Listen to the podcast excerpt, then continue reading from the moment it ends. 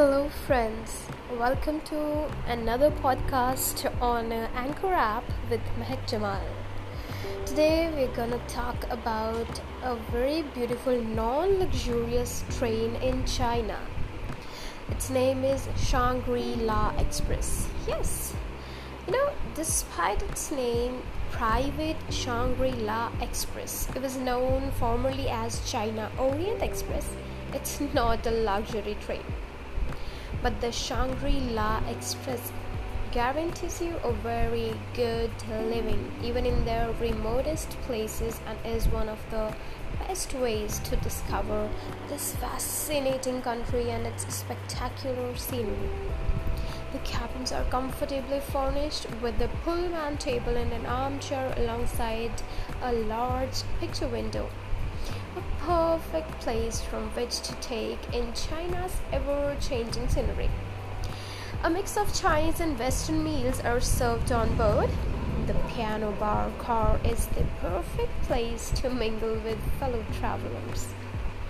It's one of the most modern hotel trains in China and is air conditioned, comfortably furnished, and traditionally decorated with the varnished wood and brass reminiscent of a different age.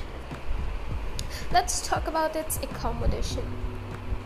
The Shangri La Express has first class sleeping compartments with two bunk style twin beds. Each cabin includes a pullman table a deep armchair alongside a large picture window.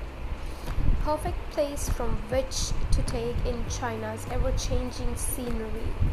A small washroom with sink is shared between compartments. Two toilets are down the hall. Only one has a chemical toilet which can be used when the train is stopped. Each has shower, mirror, hair dryer, and changing area. However, one must walk through the dining car to take a shower. You know, for this purpose, the train provides complimentary gorgeous silk robes. Service on board is very cheerful. Each car has its own attendant who cleans the cabin, makes the bed, is on call to serve tea or coffee for 24 hours a day. Although the staff speak little English, a translation card in your room helps. Hmm. Why don't we talk about the dining or the lounge? When we talk about a train journey? So let's talk about it.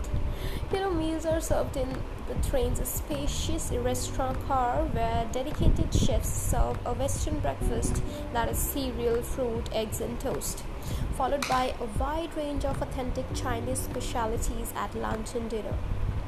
As well as soft drinks, tea, and coffee, meals are accompanied by a selection of wines from all around the world.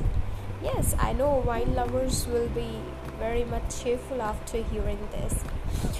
The alcoholic and non alcoholic beverages are served in the bar car. Alcoholic drinks are additional cost outside of the meal. The piano bar car has a unique ambience where the on-board pianist is happy to take requests, generally open until the last person leaves.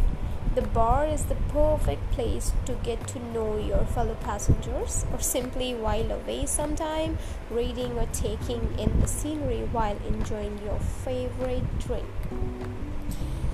So, this was all I wanted to talk about the Shangri La Express. Oh, sorry, I forgot to tell you about the route of Shangri La Express. Yes, it is on the Silk Road route uh, that is between the Beijing and uh, the border areas of China.